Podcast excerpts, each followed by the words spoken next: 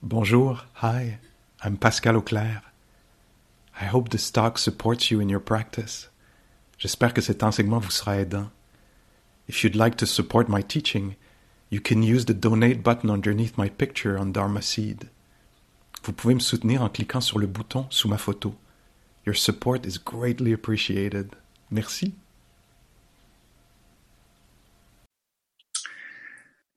Dans les enseignements, il y a, a plusieurs listes. Aujourd'hui, je vais toucher à deux. Une assez euh, peut-être rapidement parce qu'on a touché à beaucoup des éléments euh, déjà. Euh, mais la première liste est dans le but de nous emmener à la deuxième. Euh, je j'ai pensé à partager ceci parce que ça me semble éminemment euh, applicable, quelque chose qu'on peut vraiment amener dans notre vie de tous les jours, qui peut vraiment informer nos, euh, nos actions, décisions, champs d'intérêt, façon de vivre, etc. Alors il y a une, cette liste euh, des trois piliers, les trois piliers. Est-ce que c'est les trois piliers du bouddhisme?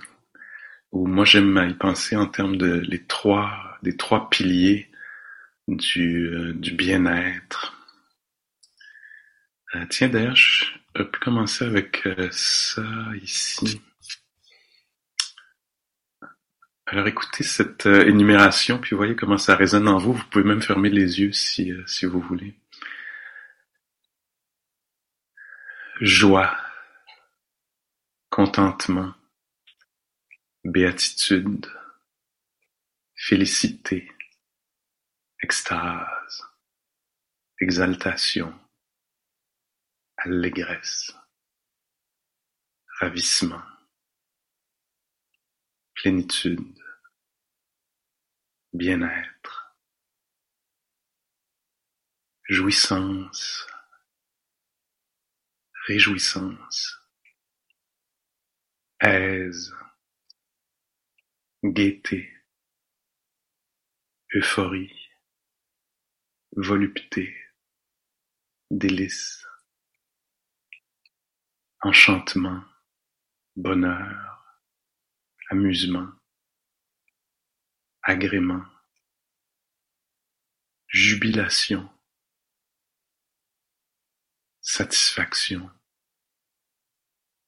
paix, enthousiasme, entrain, épanouissement, régal, sourire, douceur, enjouement, plaisir, créativité,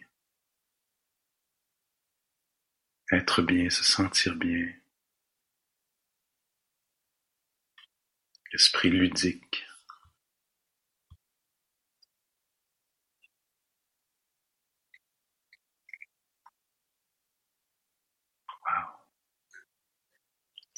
Ça paraît presque illégal. Comment oses-tu?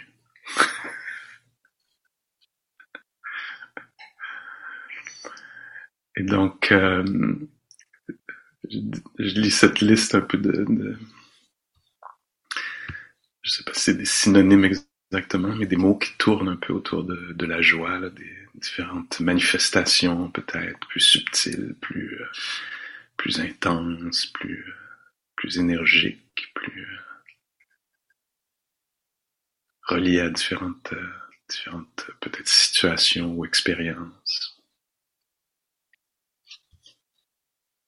Et donc les trois piliers, euh, je sais pas si c'est les trois piliers du bonheur, les trois piliers du bien-être. Ben on va, on va déplier la liste puis on, on verra au bout de ça qu'est-ce que, qu'est-ce qu'on en pense, qu'est-ce que c'est. Et donc oui, moi je l'entends, j'entends tous ces, euh, je pense que j'entends la plupart des, des, enseignements comme des un peu des instructions, des soit des instructions, des hypothèses qui se prêtent euh, bien à la recherche. J'entends des choses puis ça me donne le goût d'aller sur le terrain voir si ça tient la route, cette liste ou cette instruction ou cette euh, hypothèse. Ou, Donc les trois piliers du, du bien-être, euh, ce serait euh, la générosité, dont Gwenola a très bien parlé ce matin. Alors la générosité comme pilier du bien-être, du bonheur, de la joie.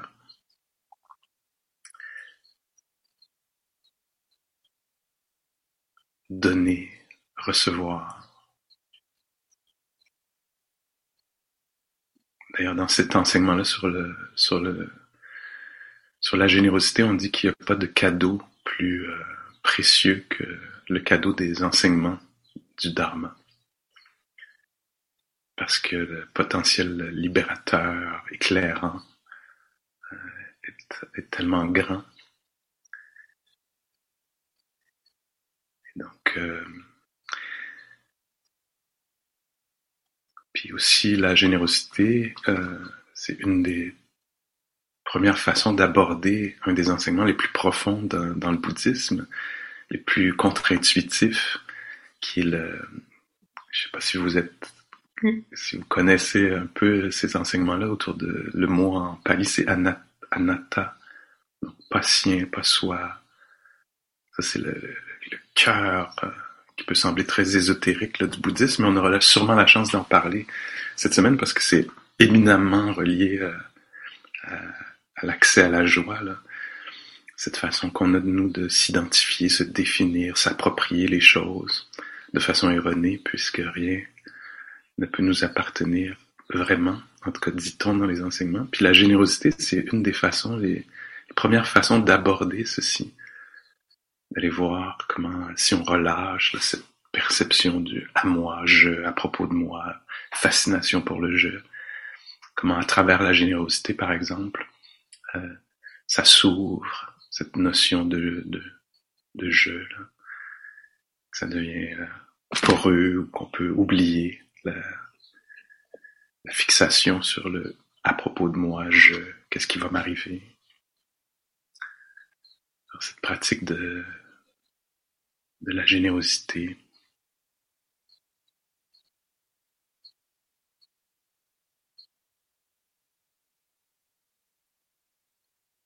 Je me souviens une fois, j'étais très en colère contre quelqu'un. Ça se prête pas, pas, on peut pas faire ça dans toutes les situations, mais dans celle-ci, il y avait cette opportunité, cette, ça, et euh, j'étais très en colère contre, contre euh, quelqu'un. J'essaie de voir comment raconter l'histoire, protéger les gens. Non, j'étais, non, allons-y, euh, allons-y j'étais très en colère contre un groupe de personnes. ça, c'était en fait sur, je faisais une retraite de plusieurs mois, puis il y avait un groupe d'enseignants. en fait, je faisais une retraite de plusieurs mois, puis il y avait d'abord un groupe d'enseignants, puis ils sont partis. C'était prévu, là, après un mois, ils sont partis, puis est arrivé un autre nouveau groupe d'enseignants qui venait pour enseigner le deuxième mois. Moi, je faisais deux mois de retraite. Puis quand ils sont arrivés, le deuxième groupe, ils étaient très agités, ils étaient très contents de se voir. Mais euh, plusieurs d'entre nous, ça faisait donc euh, un mois comme ceci là qu'on on était dans le silence, marche assise, marche. On était très très calme. Et eux, ils sont arrivés, ils étaient bruyants, ils savaient pas comment les microphones marchaient, ils connaissaient pas l'horaire, ils se trompaient tout le temps. Et, euh, et là, ils m'énervaient, ils m'énervaient. Euh, j'ai trouvé hyper agité, je trouvais qu'ils gênaient à la retraite, carrément, les enseignantes et les enseignants. Et là, j'étais très en colère, j'étais un peu pris là, dans mes opinions, un peu embourbé. Là. Et euh, il y a un moment où ils ont dit euh, on aimerait que, que quelqu'un se porte volontaire euh, ici dans les méditantes méditants pour nous apporter euh, notre repas le soir. On va le on veut le prendre ensemble dans une pièce qui est un peu éloignée. Euh.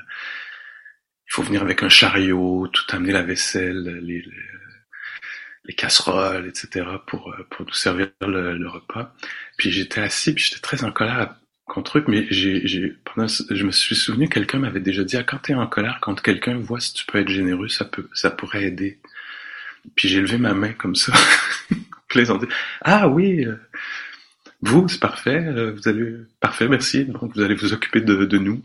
Et ça demandait vraiment beaucoup de, beaucoup de soins. Là. Il y avait beaucoup de choses à faire, là, amener toute la nourriture, après ça ramener toute la vaisselle sale, laver les trucs. Et euh, c'était vraiment bien parce que du moment où j'ai commencé à prendre soin de ces gens-là, mon rapport s'est transformé. Tout à coup, je les voyais plus comme euh, comme euh, comme des gens euh, énervants et très peu sages, et etc. Tout à coup, il y avait ce désir là de de leur bien-être, etc.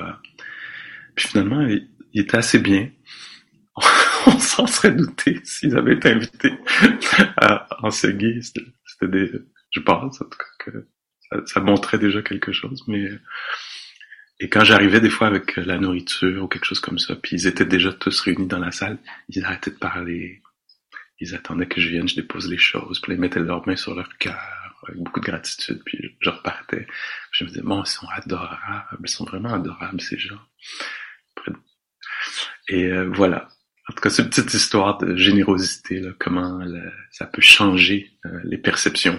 Et c'est pas, c'est pas, c'est pas approprié dans toutes les situations. Je m'imagine bien, mais dans celle-là, en tout cas, ça, ça m'avait aidé à, à, passer à autre chose, là, à relâcher un peu de ma saisie, de la saisie que j'avais sur euh, mon opinion, que j'avais raison, ils avaient tort, etc.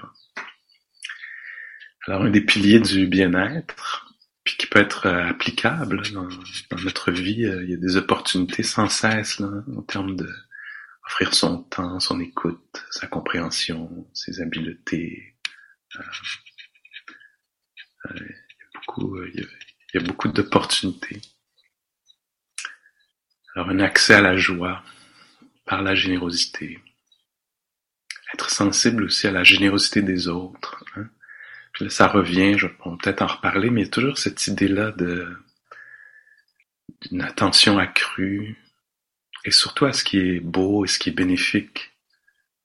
Euh, puis donc quand on voit en soi-même une qualité qui est présente, euh, une erreur peut-être ce serait de, de se l'approprier. Ah, je suis tellement généreux, je suis incroyablement généreux. Voyez-vous un peu la perversion dans l'affaire? Et il y a une autre façon de reconnaître, ah, il y a la générosité qui est vivante ici, en soi ou chez l'autre, et euh, d'être touché par ça. C'est ce que permet la pleine conscience, hein, d'être profondément touché par les choses, à la fois troublantes, puis les choses belles, aidantes. C'est ça qu'on appelle la conscience, se conscientiser, se sensibiliser à l'impact des différentes attitudes, les nôtres, celles des autres, toujours euh, sans jugement. Mais pour euh, y être là, quand on voit quelqu'un qui, je sais pas moi, est dans l'agressivité ou euh, ou la vengeance ou euh, la mauvaise foi, de, de prêter attention. Quand c'est en soi ou chez un autre, de prêter attention sans jugement. Ah voilà, voilà, juste pour voir quel impact ça a sur le, je sais pas, la communauté, les gens qui sont là, dans la situation, quel impact, est-ce que ça aide, est-ce que ça sa nuit, de devenir très très attentif, attentive. Avec la générosité, la même chose. D'utiliser ses sens pour devenir des sortes de radars qui découvrent, entre autres, les belles qualités en soi et chez les autres. D'être sensible à ça. Des fois, il y a des une sorte de générosité qui est, qui est très qui est très peu, peu de choses. Quelqu'un nous tient une porte, nous laisse passer premier ou euh, il me semble que moi quand je fais les, les courses, les, les petits achats, tout ça, souvent je il me semble qu'il y a ça, les gens je suis toujours un peu confus, euh, je sais pas, avec les sous, combien euh, où est ma carte pour payer, euh, des trucs, tu sais, je me, je me trouve un peu gauche et tout, puis souvent les gens sont, sont, sont très patients avec moi. Puis je, suis très sensible à ça, je l'apprécie beaucoup. Ça, c'est une, sorte de source de joie pour moi, ouais. Donc je sors d'une boutique, puis je, je, suis nourri d'avoir noté que la personne était patiente avec moi quand j'arrivais pas à choisir, bien choisir, ou emballer mon truc, ou j'arrive pas à trouver mon sac pour mettre mon, truc. Je sais pas, des, choses du quotidien. Mais souvent les, je sais pas vous dans votre environnement, mais moi dans le mien, je trouve que les gens sont souvent patients, une sorte de générosité de leur part que j'apprécie beaucoup puis qui me, qui me nourrit énormément. Alors ça, c'est une utilisation de la pleine conscience, de, de ralentir pour, euh, voir les belles qualités chez les autres, puis être nourri par ça, en les voyant chez les autres, euh, avec pleine conscience, c'est une façon de les développer en nous, parce qu'on est impressionné, hein, être impressionné par la générosité ou les, gestes ou les, attitudes aidantes des autres. En tout cas, un pilier, c'est la générosité, un pilier du bien-être peut-être. Un autre pilier, c'est l'éthique. J'en ai parlé le, premier soir. Je reviens euh, peut-être brièvement là-dessus. Quoique ça mériterait là peut-être quelques années d'études. Alors ne pas blesser, ne pas se blesser ni blesser les autres par nos paroles, nos gestes, euh, même nos pensées. Wow. Puis encore une fois, pour moi, ça devient, très évident que la pleine conscience va être nécessaire ici. Cette pleine conscience dont on entend tellement parler, je sais pas vous, mais il me semble que c'est très à la mode. Ça fait longtemps que ça existe, mais là, c'est très, très, très euh, tendance. Et euh, puis on voit là où est-ce qu'elle est bienvenue, cette pleine conscience. Donc en termes de ne pas se blesser, blesser les autres, ça nécessite beaucoup d'attention. Hein? Il faut être vraiment conscient de, entre autres, de nos intentions.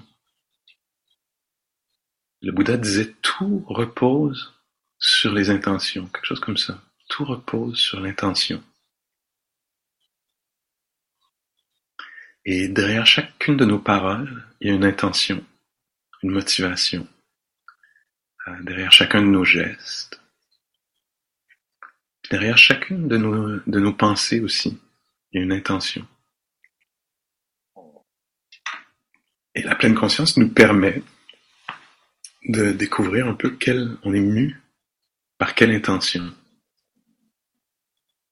Et donc ici, c'est pour ça, entre autres, que ben, qu'on part en retraite, qu'on ralentit, pour que les choses soient faites moins habituellement, mais qu'on puisse reconnaître un peu, on est mu par quoi, quelle sorte d'énergie.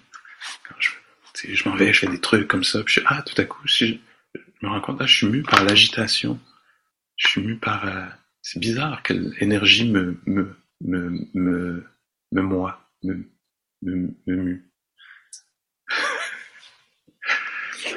Et donc il y a cet aspect de choix là, qui apparaît avec la pleine conscience, devenant conscient de je suis mu par quoi.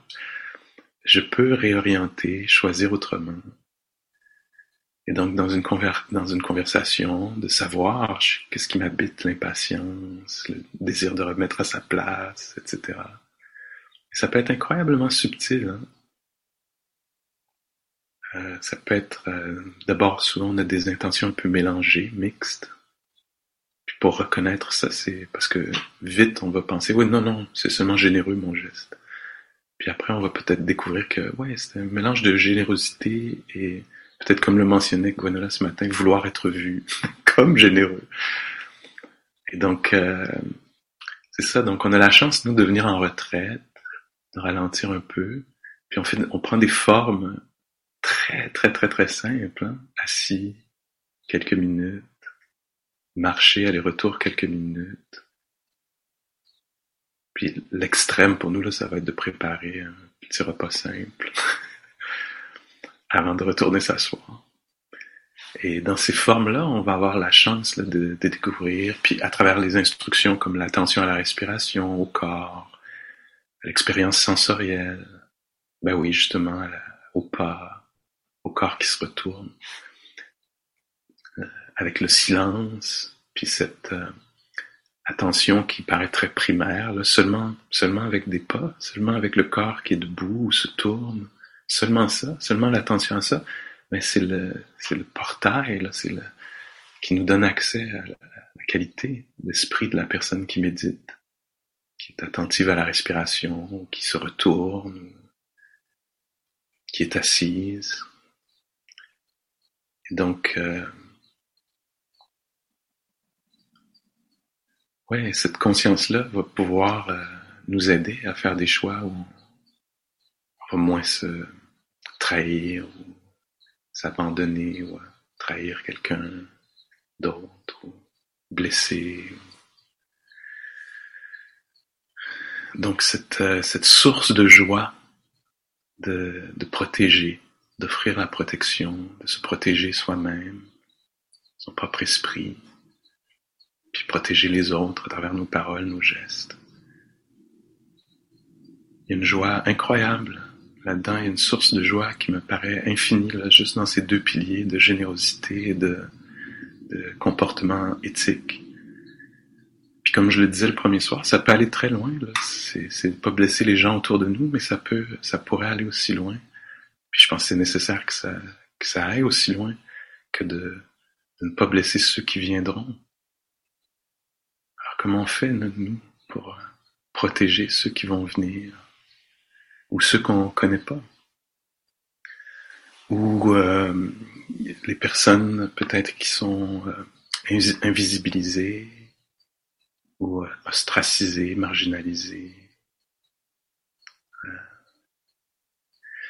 Par exemple, pour moi, il y a, il y a tout un champ de, de comportement éthique, de, de, de, travail, de pleine conscience, de travail spirituel euh, que je que je, je, je comment dire, je sens que je dois faire, ça va au-delà de sentir, je sais que je dois faire un travail euh, spirituel de pleine conscience en termes de, de différentes identités.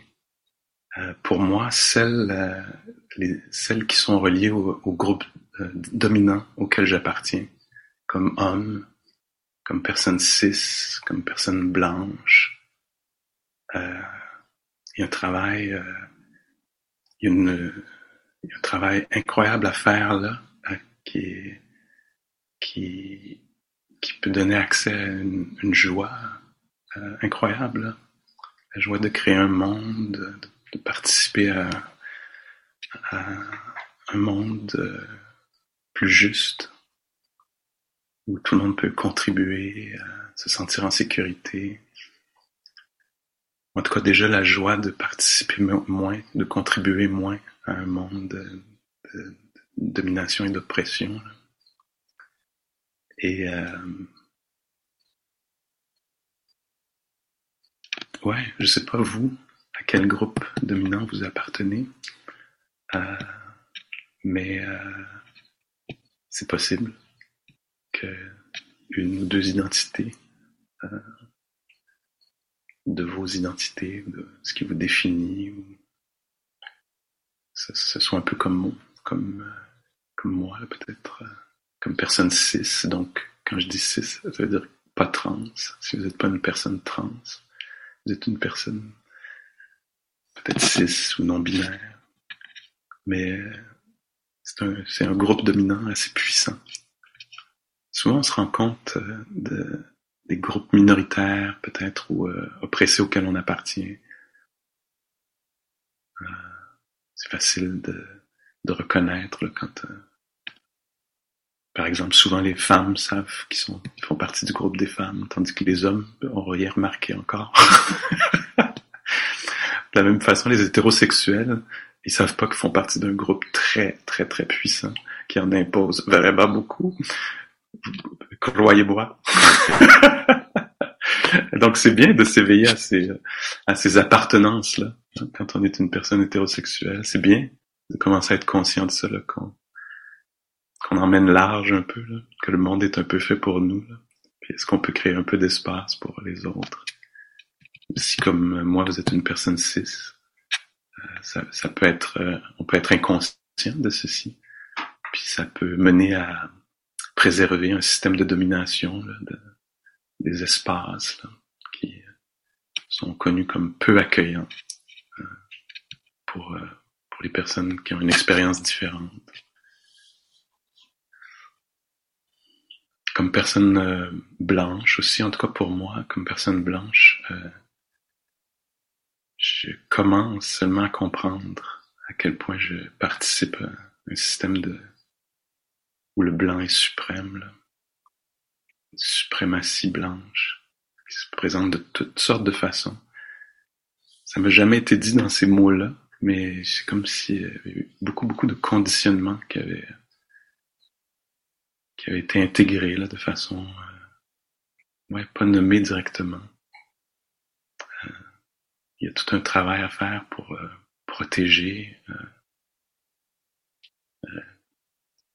les personnes qui qui ont pas les mêmes privilèges que que moi je peux avoir, là, qui m'apparaissent qui m'apparaissent à peine, juste que des choses qui m'apparaissent normales, mais que plusieurs personnes euh, ont pas accès à ça. Marcher euh, euh, dans la rue en se sentant plutôt en sécurité, sans mettre sa vie en danger. Aller courir, conduire une voiture, sans avoir le sentiment que ça pourrait être, je pourrais ne pas revenir à la maison, que c'est, c'est, il y a une prise de risque en conduisant une voiture, en ayant une certaine couleur de peau. Je parle d'Amérique du Nord, mais je pense, je suis pas sûr sûr, mais je pense c'est possible que ça s'applique à d'autres endroits. En tout cas, il y, a un, super travail éthique à faire, là, de ne pas contribuer à un système qui oppresse. En voyant comment ça, ça je parle de choses très délicates. Hein. Quand on entre dans ces conversations-là, souvent c'est inconfortable d'une façon ou d'une autre. J'apprécie beaucoup la pratique de la méditation et de la pleine conscience parce que ça, ça nous permet d'être OK avec l'inconfort. Ça nous permet de développer une capacité d'être inconfortable, de se remettre en question. Avec la pleine conscience, comme on, en chemin, on découvre beaucoup de choses. On commence à s'imaginer alors qu'il y a des choses peut-être dont on n'est pas conscient, consciente, qui sont en jeu. Parle de ça aussi parce que ça me paraît euh, tellement euh, spirituel et bouddhique. Le Bouddha était une personne qui euh, qui parlait très souvent des, castes, par exemple, à son époque. Il était un militant qui disait non, la valeur de quelqu'un vient pas de sa naissance. La valeur de quelqu'un vient de, du travail intérieur que cette personne a fait, de, la qualité de son cœur. Donc le Bouddha était un, grand militant pour la justice sociale dans les circonstances où, il était. donc euh, c'est un aspect parfois oublié de, la pratique spirituelle. Il y a une sorte de pratique spirituelle un peu euh, peut-être matérialiste, moderne, occidental, qui où il y aurait juste un souci du, du bien-être de soi, de sa propre libération. Et c'est euh, il manque des petits bouts là-dedans. Alors il y a un travail à faire pour euh, ouais s'éveiller à, ces choses-là en nous.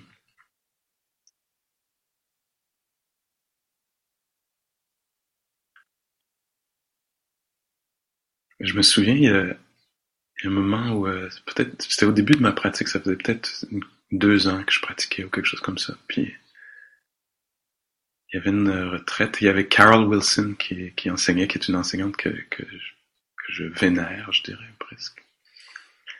Et, euh, Carol disait euh, quelque chose comme, c'était en anglais, mais elle a dit quelque chose comme j'ai donc au cours des années de ma pratique, là, puis on parle de quelques décennies pour elle, au moment où elle disait ça, elle disait euh, au cours de, mes années de, pratique, j'ai développé un je pense que les mots qu'elle utilisait, c'était quelque chose comme un, grand, un profond respect pour les nos conditionnements intérieurs, euh, que, que, qui sont pas faciles à déloger. Puis je me souviens, j'étais assis, euh... ouais c'est ça, c'était une retraite de trois mois puis c'était quelque part au milieu de la retraite. Puis je me souviens, quand elle a dit ça, je me, je me suis dit, ah, franchement, elle me déçoit. Puis la pensée un peu dans mon esprit, c'était non, encore euh, une ou deux années de pratique, puis je tout nettoyer. Et je me souviens que j'avais j'avais été déçu par Carole qui avait dit ça, puis après, ça, a pris, je sais pas c'est quelques mois, probablement quelques années, parce que je suis pas très vite.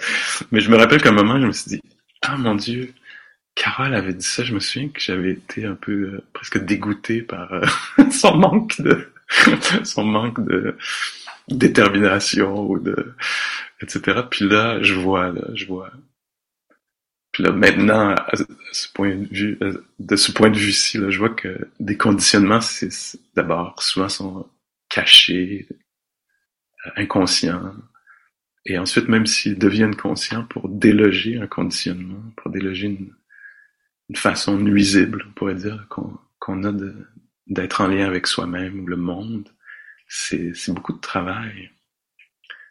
Même pour être honnête avec vous, il y a, des choses, même j'avais presque un peu abdiqué, tu sais. Ça fait 25 ans que je pratique. Puis je me souviens qu'il y a quelques années, je me suis dit, ça, je pense que ça sera peut-être pas dans cette vie-ci. On dirait que je, j'avance pas.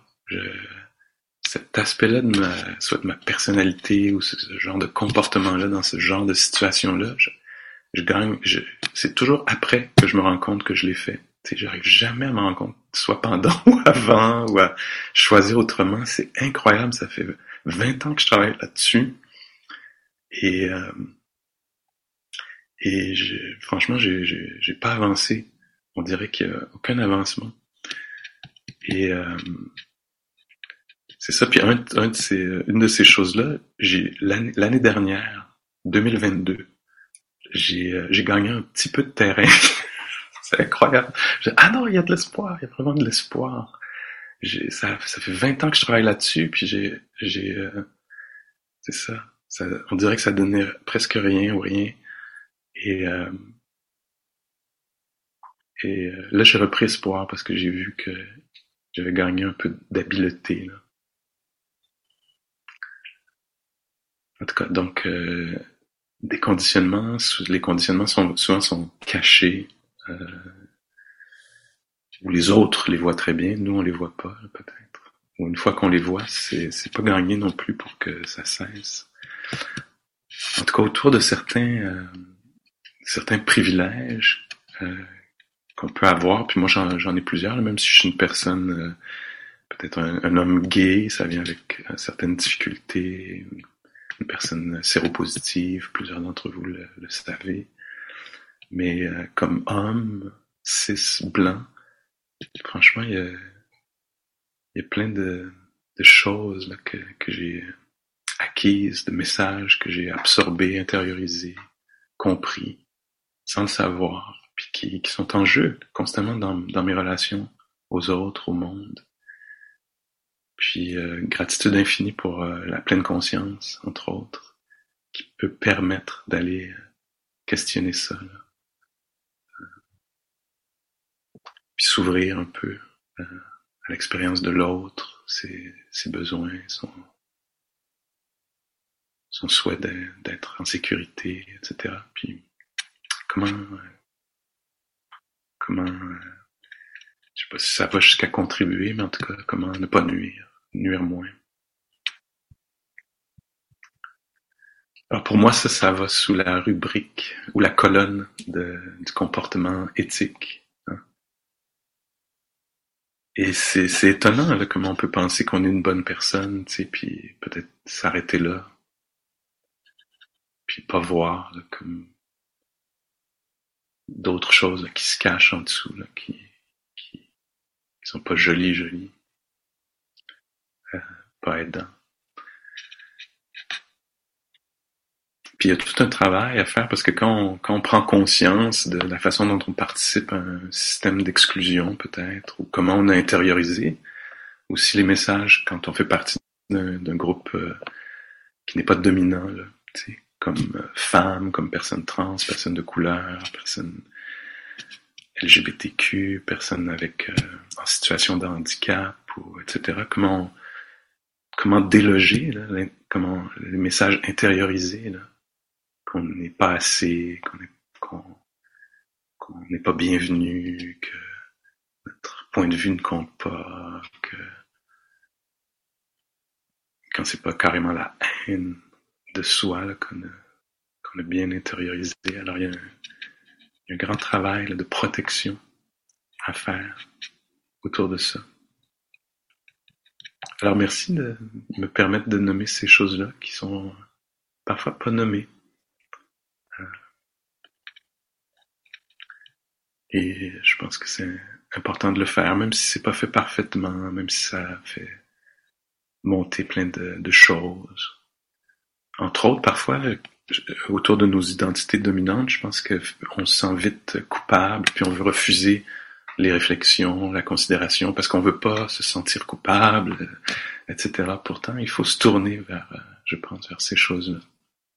Ici, au Canada, on le voit très bien. Tiens, ça va enlever un peu de pression. Je vais parler du Canada, puisque peu d'entre nous y sommes. Tout à coup, ah, mon cœur se détend. On va parler d'autre chose. Alors ici, au Canada, euh, ben oui, il y a eu euh, une personne qui qu'on décrit comme ayant, ben, je vais parler de l'Amérique du Nord plus, plus grand, là, mais il y a une sorte de d'eurocentrisme, de, de, oh non, on y retourne en Europe, euh, de, de, de, de, ouais, de suprématie blanche qui fait que on a raconté une histoire comme quoi un grand explorateur a découvert l'Amérique. Alors que la vérité, c'est que c'était une personne qui était perdue et qui a été découverte par d'autres.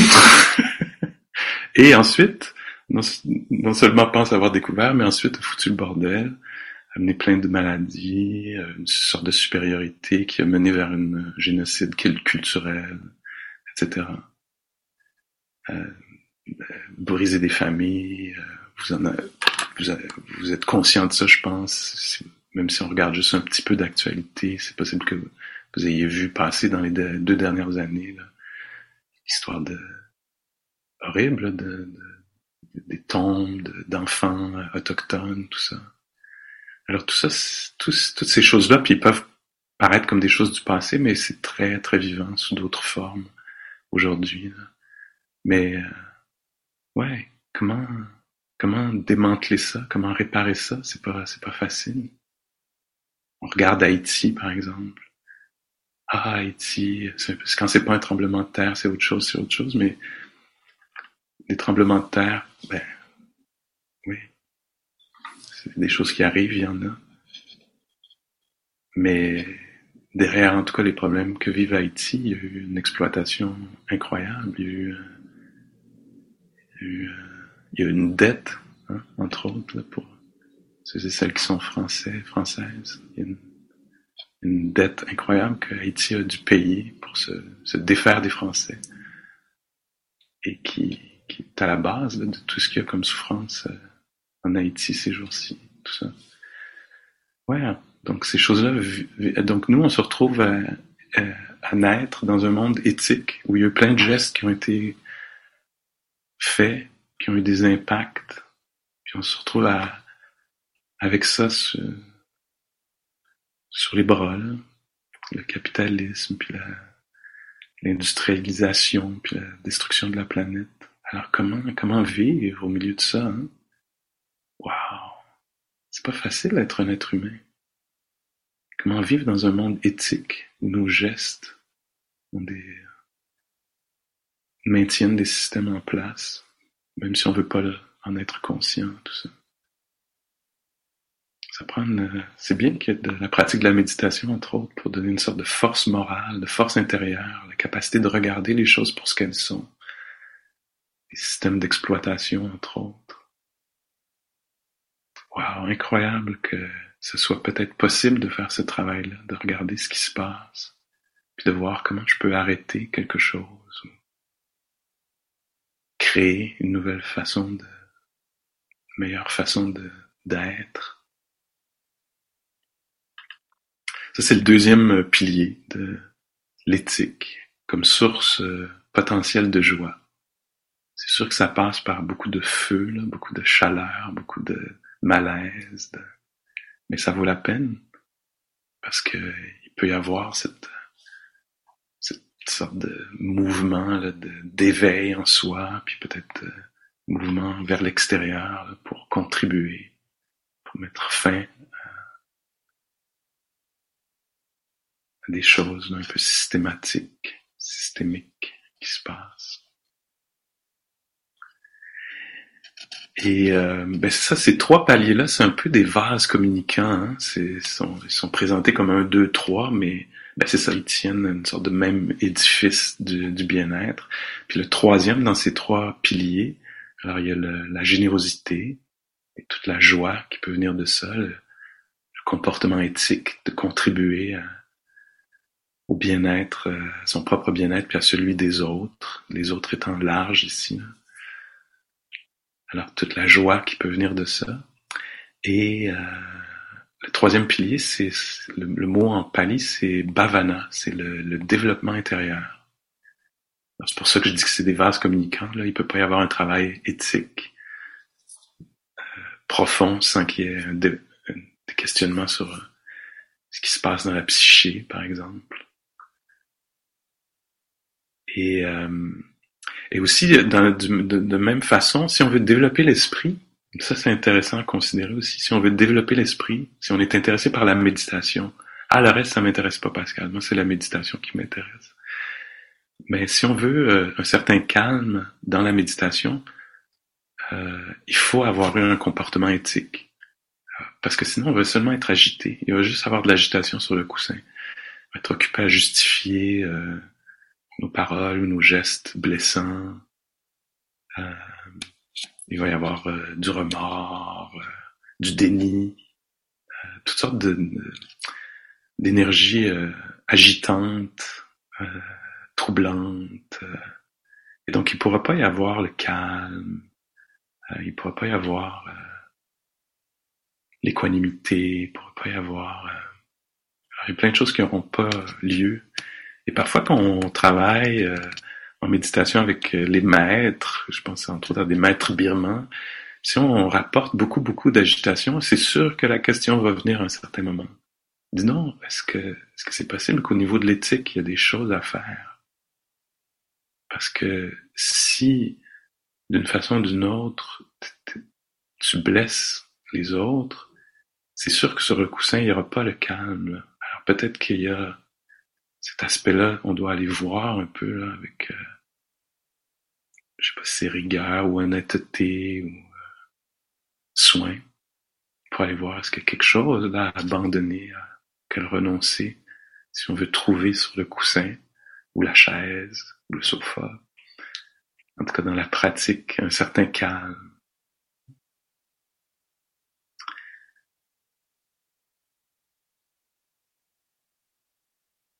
Un certain calme, mais aussi l'accès à la joie que peut euh, fournir euh, la méditation. Alors toutes les formes de joie qui viennent de, de, oui, de la méditation ou de la pleine conscience, pour qu'elles soient euh, accessibles, je pense qu'il faut, il faut vivre dans un champ éthique. Il faut faire très attention à ceci. C'est délicat, ce dont je parle, d'aller revoir un peu. Puis là, le, si on fait cette révision, un peu de, nos actions, gestes, façon d'être en rapport avec telle ou telle personne, euh, le danger, ce serait de tomber dans une sorte de culpabilité, de... alors que ce qu'on veut, nous, c'est la, la voie du milieu qui est, c'est assez délicat, la voie du milieu entre, euh, entre euh, l'irresponsabilité, un extrême, l'irresponsabilité, puis l'autre extrême, l'identification complète. Alors, tous les gestes mauvais que j'ai faits me définissent, toutes les paroles que j'ai dites me, définissent, c'est moi, je suis comme ça, je suis une personne horrible. Et là, bon, ben, j'en ai pour des heures à me taper dessus, être obsédé par moi-même comme personne horrible. Et nous, ce qu'on essaie de faire, c'est quelque chose qui est au milieu, là qui est entre l'extrême de l'irresponsabilité puis de, la culpabilisation, du blâme s'il s'agit de quelqu'un d'autre. Puis au milieu, juste la conscience. La conscience de la portée des gestes, la portée des paroles. C'est très délicat, c'est encore une fois, c'est une sorte de fil mince, tendu, duquel on peut facilement tomber. Alors comment reconnaître euh, sans s'approprier, sans s'identifier, sans se définir par, reconnaître que peut-être il y a eu des gestes ou des paroles, un comportement qui est néfaste, euh, avec une sorte de sobriété, peut-être d'humilité, de sensibilité. souvent, ça, c'est, c'est désagréable à, à faire. Surtout quand on, sinon, ben, c'est ça, c'est la joie d'être semblable. Ah, wow, j'ai contribué ici, j'ai pas. Mais quand on découvre que c'était pas aussi reluisant, euh, de, de demeurer peut-être calme, équilibré, puis de pouvoir ressentir le désagrément de l'impact d'un geste ou d'une parole blessante sans, sans que l'esprit se contracte dans la haine de soi ou même dans la, haine de l'autre, hein, quand c'est l'autre que ça c'est tout un travail de reconnaître que ah, ces paroles-là de moi ou de l'autre étaient pas aidantes, étaient nuisibles, étaient blessantes. C'est vulnérable de, de rester en équilibre au milieu de ça, sans définir la personne, juste reconnaître que ce comportement,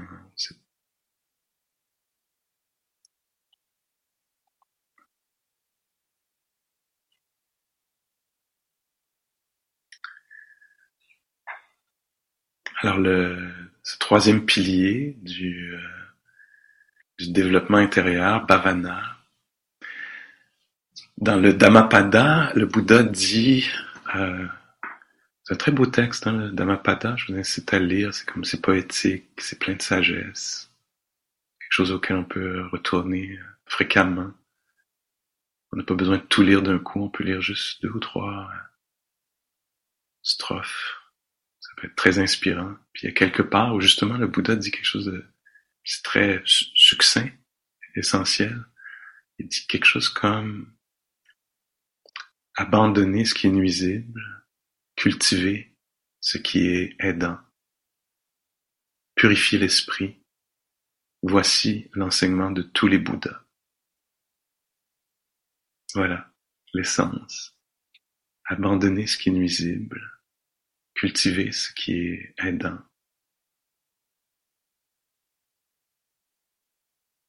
Purifier l'esprit. Voici l'enseignement de tous les Bouddhas.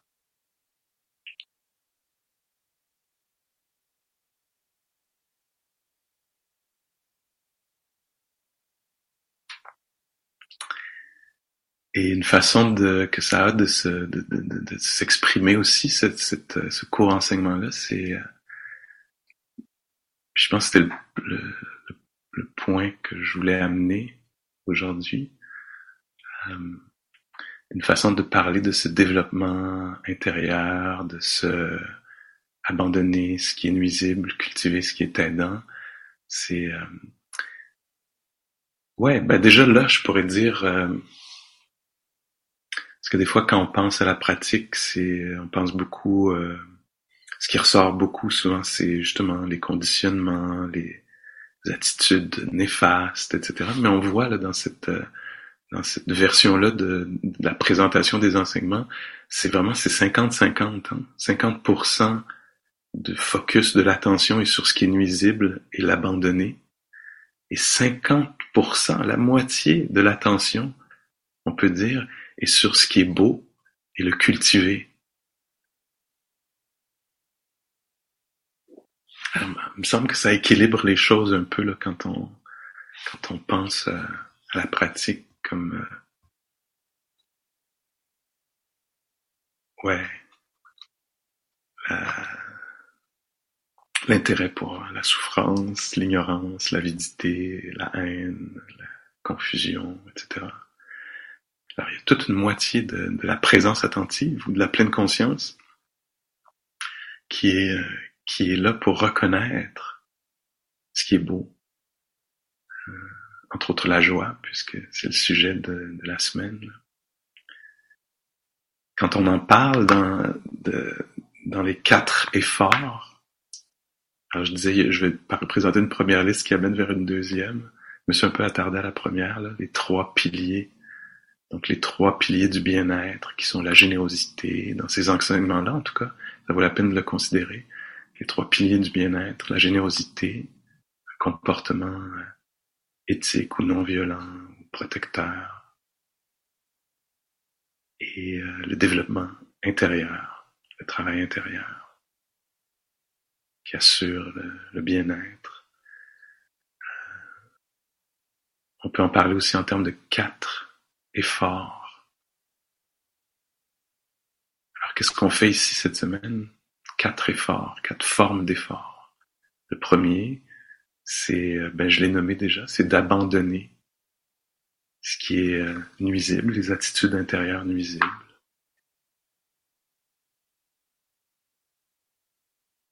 Alors déjà là, il y a, a du, boulot, hein, puisque c'est pas juste une question de, de décision, hein, de volonté. Ah ben tiens, voilà, ah, ok.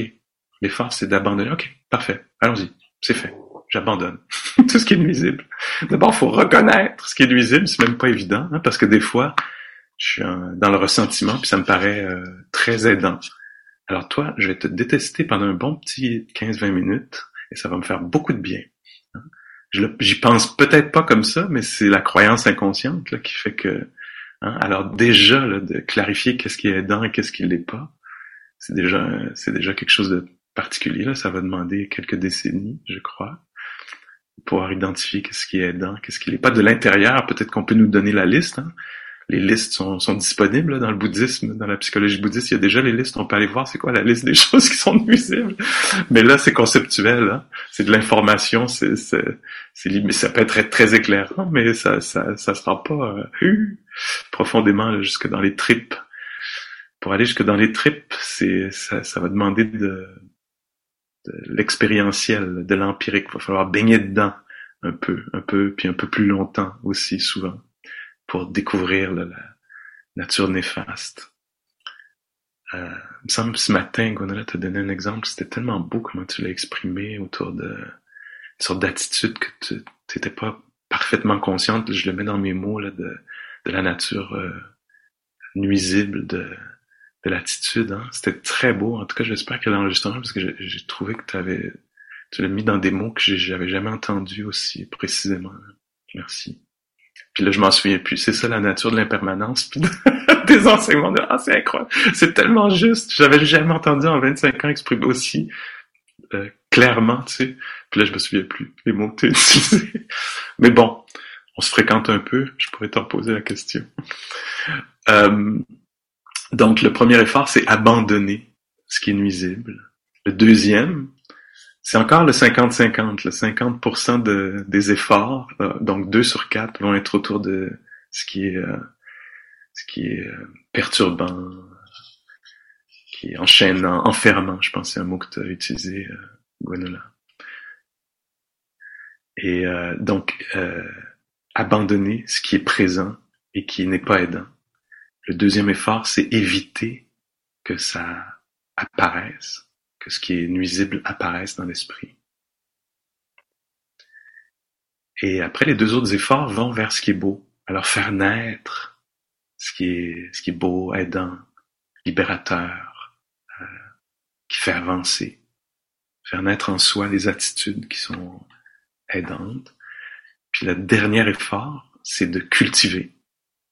Donc, quand on, par exemple, on découvre la présence de, je sais pas moi, de la bienveillance ou de, de l'acceptation, de, de la joie. Comment cultiver quelque chose qui est déjà présent, qu'on reconnaît comme présent? Et, euh, et, euh, et c'est beau ça, non? Moi j'aime j'aime réduire ça à juste euh, quatre mots. Je sais pas si je peux y arriver en français, mais ça donne abandonner, éviter, faire naître, et euh, grandir ou cultiver. C'est bien, c'est assez transportable, je trouve. C'est, il suffit de s'en souvenir, même de juste un, c'est déjà énorme. Mais dans la vie, là, de se dire, tiens, ça pourrait être ça un peu l'histoire de ma vie. Comment diriger l'énergie, abandonner ce qui est nuisible, éviter que ça repousse faire naître ce qui est aidant, inviter ce qui est aidant, et le maintenir, le cultiver, le développer, le laisser grandir. Même, j'ai presque le goût de, de dire que 75% des efforts, 3 sur 4, sont autour de ce qui est bénéfique. Parce que abandonner ce qui est nuisible, bon ben, il y a quelque chose de nuisible, on travaille à l'abandonner. Mais pour éviter que quelque chose de nuisible apparaisse, la meilleure façon, c'est d'avoir quelque chose de d'aidant dans l'esprit. S'il y a quelque chose de beau dans l'esprit, c'est la meilleure façon d'éviter que quelque chose d'horrible ou de nuisible, en tout cas, naisse dans l'esprit. Alors s'il y a déjà la joie dans l'esprit, ça va être très dur qu'il y ait la, la haine. Ou, ça va être plus dur, en tout cas, de faire naître la, haine ou, la, ou le ressentiment ou la honte. Ouais, si l'esprit est ludique, joueur, ça va être un petit peu plus difficile de retourner vers l'esprit rigide, opiniâtre, fermé, contracté.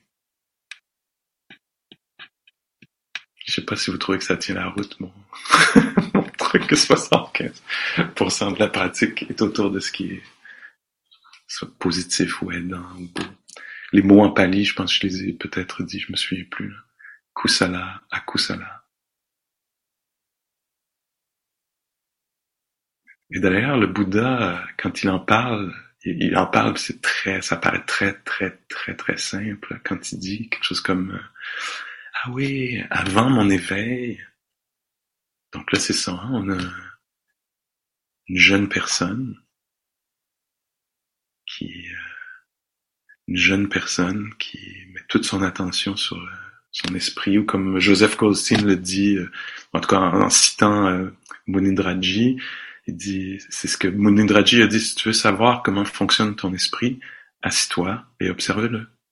Voilà, c'est ça. Si tu veux savoir comment se crée le trouble dans un esprit, si tu veux savoir comment se crée l'espace dans un esprit ou dans un cœur, assieds-toi, puis prête attention. Tu vas voir, tout va être révélé. Tout va se révéler de soi-même.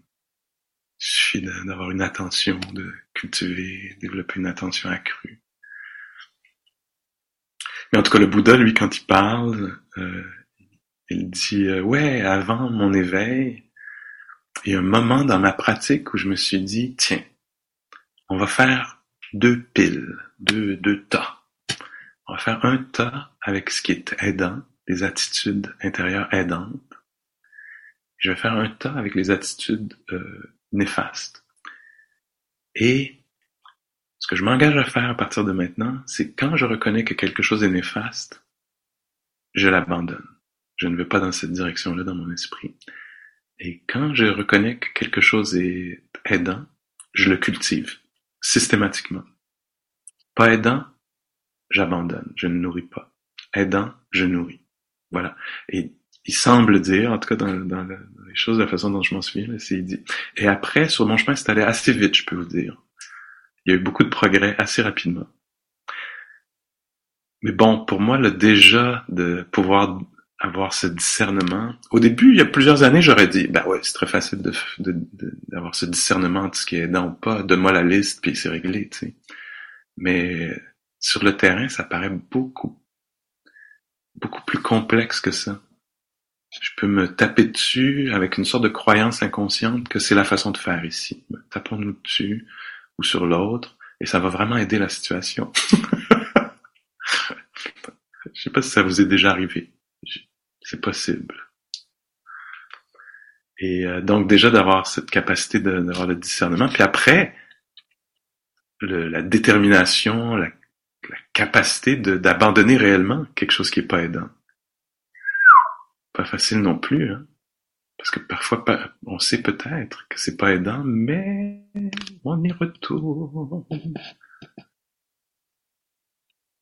L'arrogance, euh, la comparaison, euh, etc. Ça va très loin. Là. Ben ça, ouais. je vais m'arrêter là pour le moment puisqu'il était 45. Mais euh, ouais.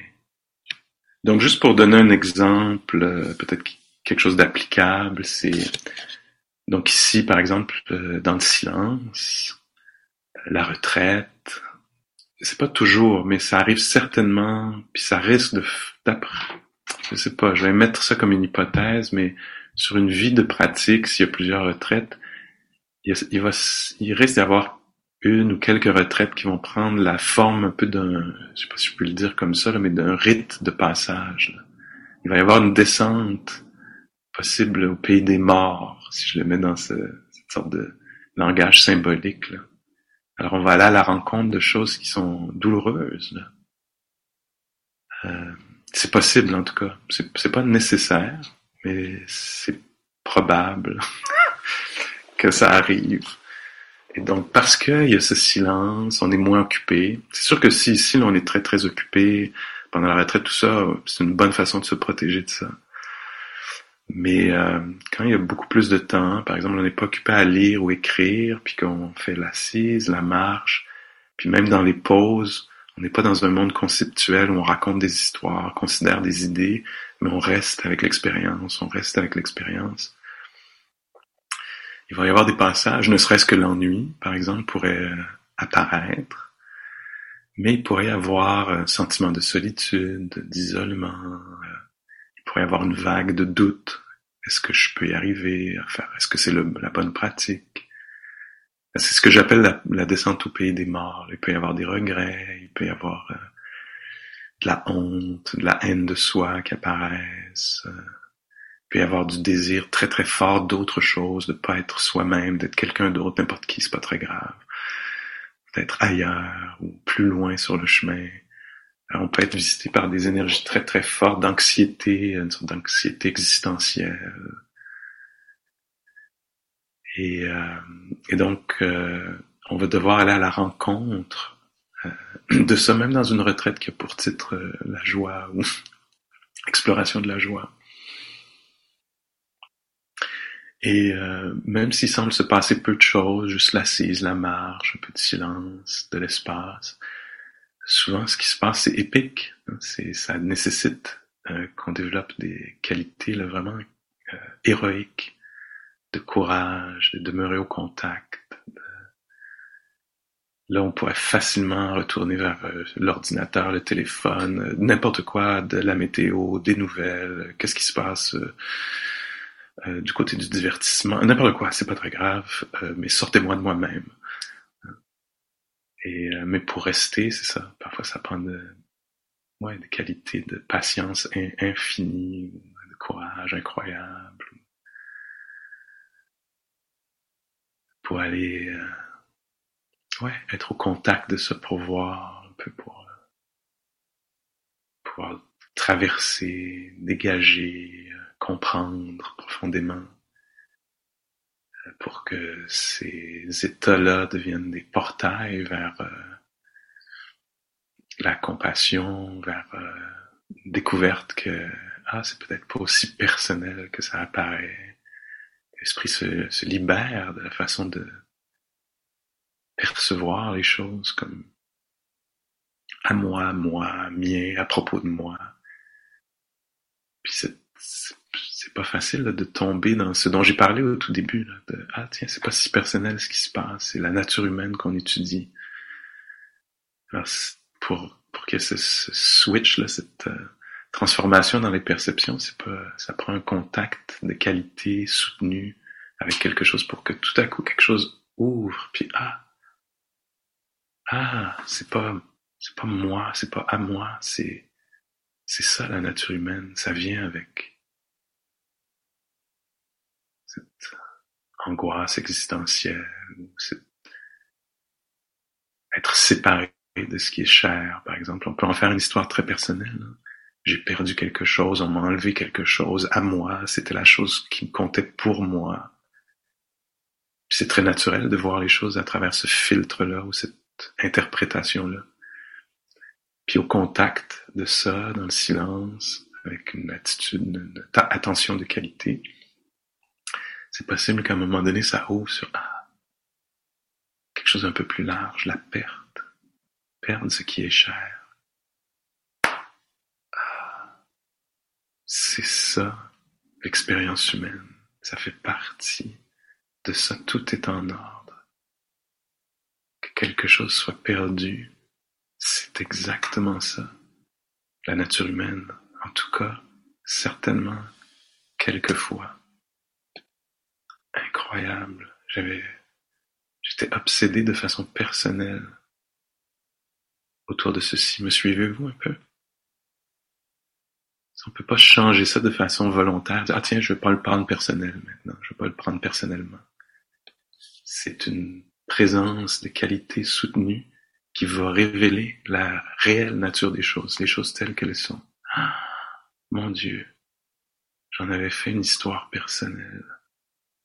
Alors que la perte de l'autre, de la santé, de l'emploi, de la vie, la mort, perte de la vie, d'un sens, de la mobilité, euh, de l'humour, de la perte éminemment humain. Ah, et là la compassion, la tendresse qui peut naître, l'acceptation, la capacité d'être avec les choses. Ah oui, que quelque chose soit retiré graduellement ou abruptement. C'est incroyable. Mais c'est ça, entre autres, l'expérience humaine. Ou que les choses belles apparaissent et passent, apparaissent de façon éphémère. C'est ça la nature de la réalité. Et tout à coup, un accès improbable à la joie, dégager de cette vision restrictive, oppressante de à moi, à propos de moi, contre moi, la vie est contre moi, ça chante sur moi, c'est à moi que ça arrive. Ah, et là, une sorte de ouais, infinie tendresse mélangée avec peut-être une joie, une joie de la libération, d'être libéré des fausses attentes, compréhensions, interprétations, perceptions, des fausses perceptions. J'avais vu de façon erronée, très naturelle que ça a eu lieu, les choses à travers le filtre de moi à moi. Et à travers ce travail intérieur, ce troisième pilier de ce travail intérieur, la vision se transforme des choses. Alors ah, ça va loin, hein? nous on fait un travail de d'exploration, de transformation des perceptions. Ça commence par juste être là avec le souffle, avec les sons, avec le silence, avec les goûts, avec les mouvements du corps, avec les émotions, les attitudes intérieures, sans jamais euh, faire autre chose d'une certaine façon que de, de faire l'expérience, de vivre en conscience l'expérience, du pas, du retournement, de l'audition, Très doucement, les perceptions vont s'altérer au cours des décennies de pratique. Je suis désolé de dire dans, ces termes-là, dans sur cette longueur de temps-là.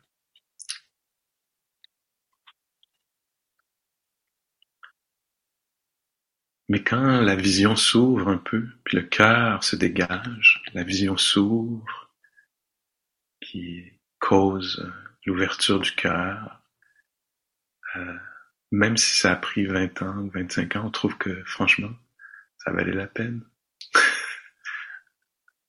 C'était pas très cher payé. Quand on est dedans, on trouve c'est cher payé, mais comment des décennies? J'ai pas ce temps-là. Je peux pas me permettre ça. Je veux maintenant. Trop cher en termes de temps, d'investissement?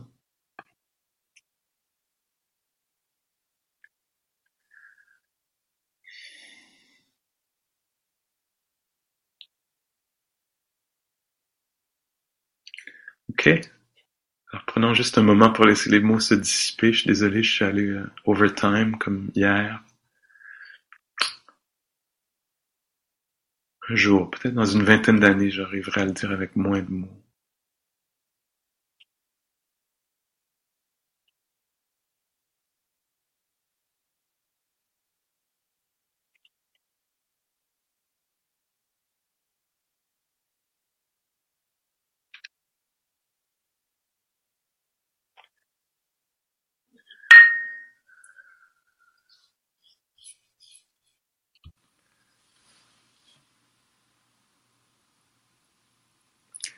Que notre générosité nous soutienne et soutienne tous les êtres, ceux du passé, du présent, du futur.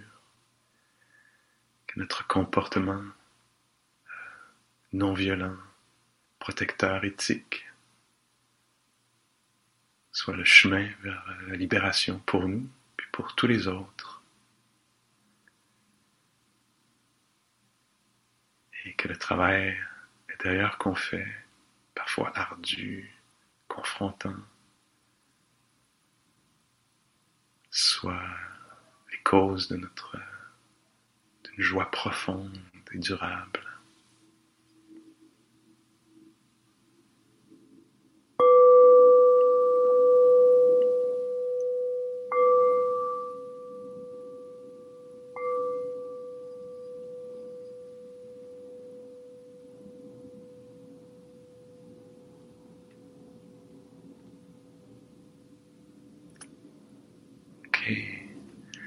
Merci beaucoup pour votre euh, considération. Je pense qu'il y a un groupe de rencontres, est-ce que je me trompe? Un groupe de partage qui a lieu maintenant? Et pour euh, nous autres, les autres, euh, la pause qui nous permet peut-être de réfléchir, de vivre l'expérience immédiate avec soin. Ok, merci.